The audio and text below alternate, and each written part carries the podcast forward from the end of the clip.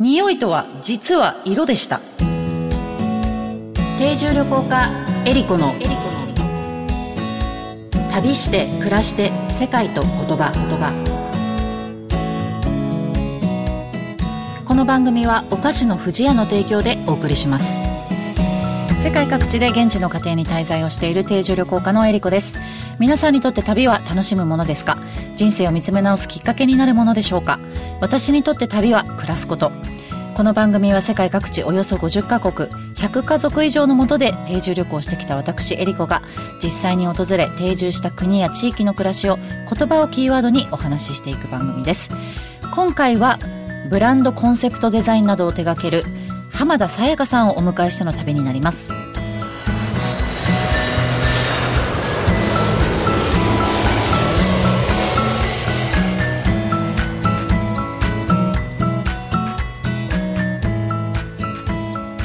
改めましてエリコです。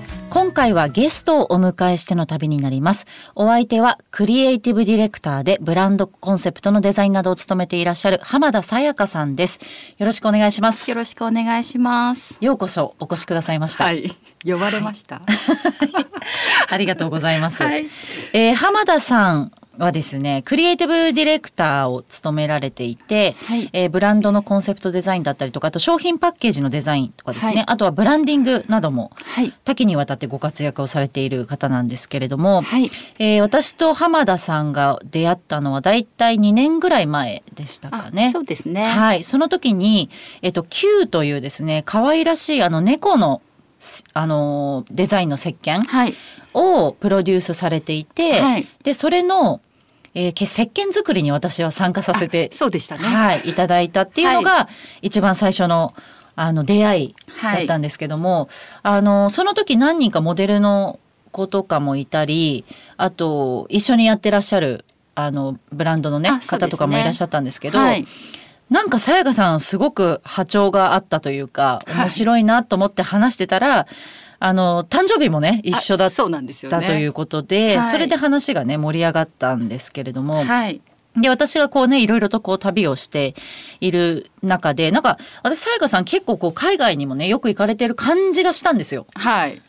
なんだけどあるんですけど、うん。あの結構地域が限られていて限られててヨーロッパと,、えー、と香港だったりとか、はいはいはいはい。韓国だったりとかっていうのがちょっと仕事の都合でそういったり。うん行くっていうことが多かったですね。うん。ただ国内は相当旅されてますよね。あそうですね。いろんなところになんか週に何回旅してるんですか？週に？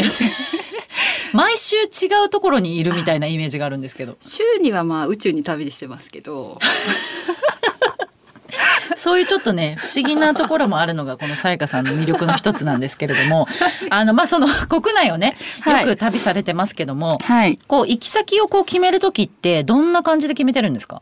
あ私が決めるのはもう本当に直感に近いというかうん。あとはなんとなく、うん、ひ言葉の響きだったりとあかその地名の、うんうんうん、ああそれ面白いですね。あんまりない、うん、と思いますなんかなんとなく同じようなタイミングで同じようなあの場所の話聞いたりすることとかないですか？ああそれありますね、うんうん。でそこでょちょっと気になり始めたらそこをちょっと検索して、っでなんとななくピンとくるところに行ったりとかっていうことはします。でその旅先で仕事したりとかっていうこともある？あ基本的にはあんまりしたくないので。あもう旅の時は本当に旅にどっぷり使ってっていう感じなんですね。うんうんそうですね。うんうん。へえでこのあの番組自体が旅とその言葉をね、はい。テーマにしてあのお話をさせていただいてるんですけども、はい。さやかさんのその旅言葉をちょっと教えていただきたいんですが。はい今回は匂い。匂い。はい。匂いはいい方の匂いですか？漢字で書くと。私が匂いって あの検索したんですけど、はい。そしたらあの言葉の意味を調べたら赤などの鮮やかな色彩が美しく映えること。ええ視覚で捉えられる美しい色彩のことっていうのが一つ目で。そうなんですか？そう。匂い？そう。で二つ目が嗅覚を刺激するものっていう、出てきて自分で 検索してえーってなって。えじゃあ色ってことですか？そう色っていうものから感じる香りだったりっていうのもあるのかなっていうのとなんとなくこう日本人特有の、うん。なんかその感覚なのかそういうものもあるのかなっていうふうに思ったんです。えー、そうなんですね。そうなんだなんていう素敵な言葉なんいやですか？本当に。私なんか言語からね匂いを感じることはあるんですけど、うん。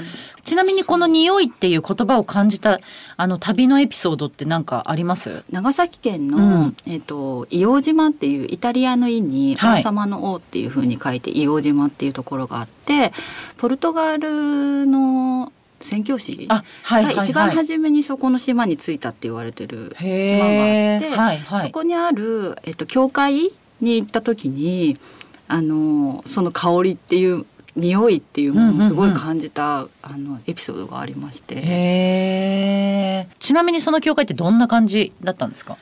海にやっぱり島が海に囲まれてるので、うんうんうんなんとなくこうあのオーシャンブルーというかあそういうこう、はいはいはい。イメージの中にあそこの教会は多分ミカエルさんね、をはいはい。多分大天使。祀られ、うんうん。はいはい。祀られているあの教会だったと思うんですけどなんか本当にこうじんまりとした島で朝になるとおじいさんとかおばあさんがこうちょっとちょっとしたこう山の丘の上にあるのでその教会が。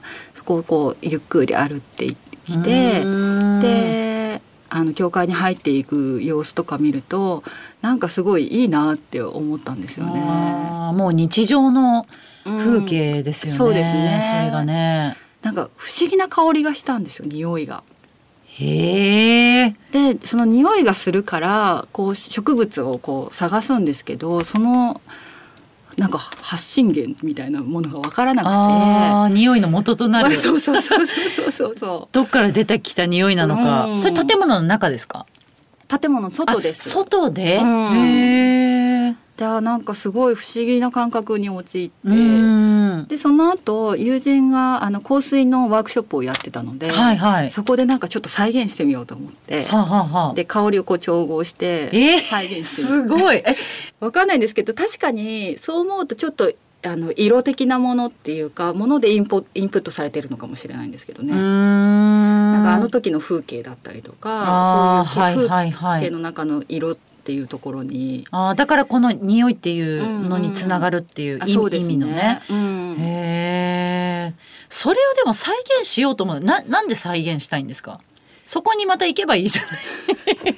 いや でも違うの。でも香りっていうかその匂いっていうものってやっぱりその場所その時その場所にしかないじゃないですか。うんしかもそこでしか体験できないっていうことになるとやっぱりちょっともう一期一会というかいや本当そうだと思いますよ。ううんん。ねっていうものだと思うのでうんまた次に行った時に同じその匂いがあるかっていうとああそっかそうですよね。季節によっても違うかもしれないし、はいはいはい私の心持ちで違うかもしれないし。でもそのまああの国内もねいろいろ旅行されたりとかして、はい。でそっから何かこうインスピレーションを受けてその自分のお仕事とか、はい。あのデザインだったりとか、まあ、そういうのに生かされるってことももちろんあるんですよねきっと。そうですね、うん。なんかやっぱりもう旅そのものがなんか生き方みたいなところってあるような気がしてて、うん。はいはい。で私はあんまり大きくあのここに行くっていうことは決めるんですけど、はい、でもあの細かいところはあまり決めずに行くんであすよ。はいはいはいはい。でその時の気分で動けるようなスタイルをとっておきたくて、あーはいはい。なのでなんとなくそういういつもそういう感覚でこう物事をキャッチして、うんうんうん。えー、と作り出していくっていうことがなんか旅と通ずるところなのかなとは思うんですよね。なんか最近のその傾向みたいなことで言うと、はい。そのデザイン的なね、うんうん。とことか色とかパッケージの、まあ、デザインもそうですけど、コンセプトとか。はい、なんかこの今の現代ってどういう流れなんですか？結構もうデザインそのものが一様になってるというか同じようななんかパッケージだったりとか、うんうんうんうん。なんかお店もそうだと思うんですけどそういう意味ではなんとなくみんな同じような感じになってしまってるところだがあると思うんですけど、うんうんうんでそこにもう個性的なものっていうのがこう入り込み始めてるっていうような感じはしますね。やっぱり検索してこう人が、えー、と印象に残るもので、その人のあの美的センスみたいなところで選んでいくわけじゃないですか。はいはいはいだけどなんかそこがもうちょっとコアになっていってるような感じするんですけどね。うん。だからちょっとこうなんていうんです奇抜じゃないけどちょっとこう、角があるというかそういうことですか？奇抜個性が個性的になってきてるっていう。っていうストーリーですかね。どちらかというと、ね。そこにどういうストーリーがあるかっていうところに個性を求める。あはいはいはいので、はいまあそういうふうになってくるとそれに対したデザインになっていくじゃないですか。そうですね確かに、うんうん。なのでそのコンセプトみたいなものが初めにうあってんそれをどんな方にあのお届けしたいのかっていうところで見ると、うんうんうん。その世代だったりとかそういう感覚を持った人が好きなところに色味を調節していったりとかするんですけど、へえ、うんそうなんですねそうなんですよ。でもまさにそのやっぱり旅でそう感じること、まあ、一種の物語体験じゃないですか、うんうん旅もねね。うんだからそういう意味でもやっぱりあの違うことではないんでしょうねきっとねそのさやかさんのお仕事とね。そうですね。うんえっ、と浜田さんからお知らせなどございますでしょうか？あ、3月にえっ、とセオリープロジェクトというところであの活動している化粧品を作ったりしてるんですけれども、そちらで発酵の力を使った米ぬかエキスの UV 美容液っていうものが発売されるへえ。美容液なのに UV そうなんです。混乱します。えそれ落として寝れるの？え落とさなきゃいけないの？落とさなくてもいいのっていう。天然なので。あ落とさなくてもいいんだけど UV 効果があるってことでか？そうですすそうです。が私もなんで私はちょっと結構面倒くさがり屋なんであそうですね。全部一つにしよう。で今日もメイクしてるのかなっていうぐら いしてないですよねメイクしたとかあんま見たことない。そうなんですよ。まあしたところでなと思って。まあナチュラルにね生きてらっしゃいますから。はい、そうなんです。はい、ぜひこの米ぬかの日焼け止め、はい。日焼け止めじゃないですね。UV, 美容液。美容液。はい、皆さんもなんか見かけたらはい。お手に取っていただけたらと思います。ははい。い。今回の旅、えーゲスト浜田さやかさんとお届けしました。どうもありがとうございました。ありがとうございました旅して暮らして世界と言葉言葉。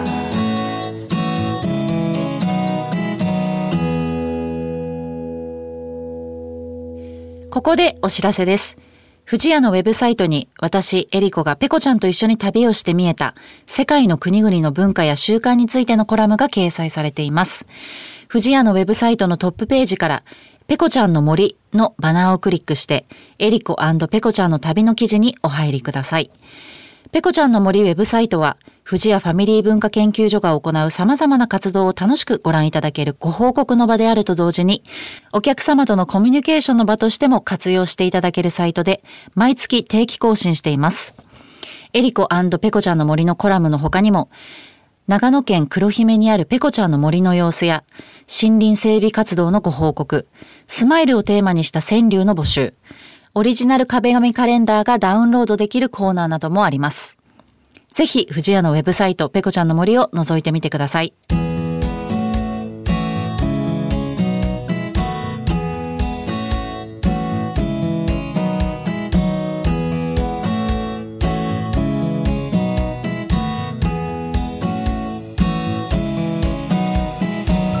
組ではメッセージをお待ちしております。メッセージの宛先はメールアドレス eriko.joqr.net までです。次回もゲストに浜田さやかさんをお迎えします。それではまた旅しましょう。旅して暮らして世界と言葉お相手は定住旅行家のえりこでした。またね。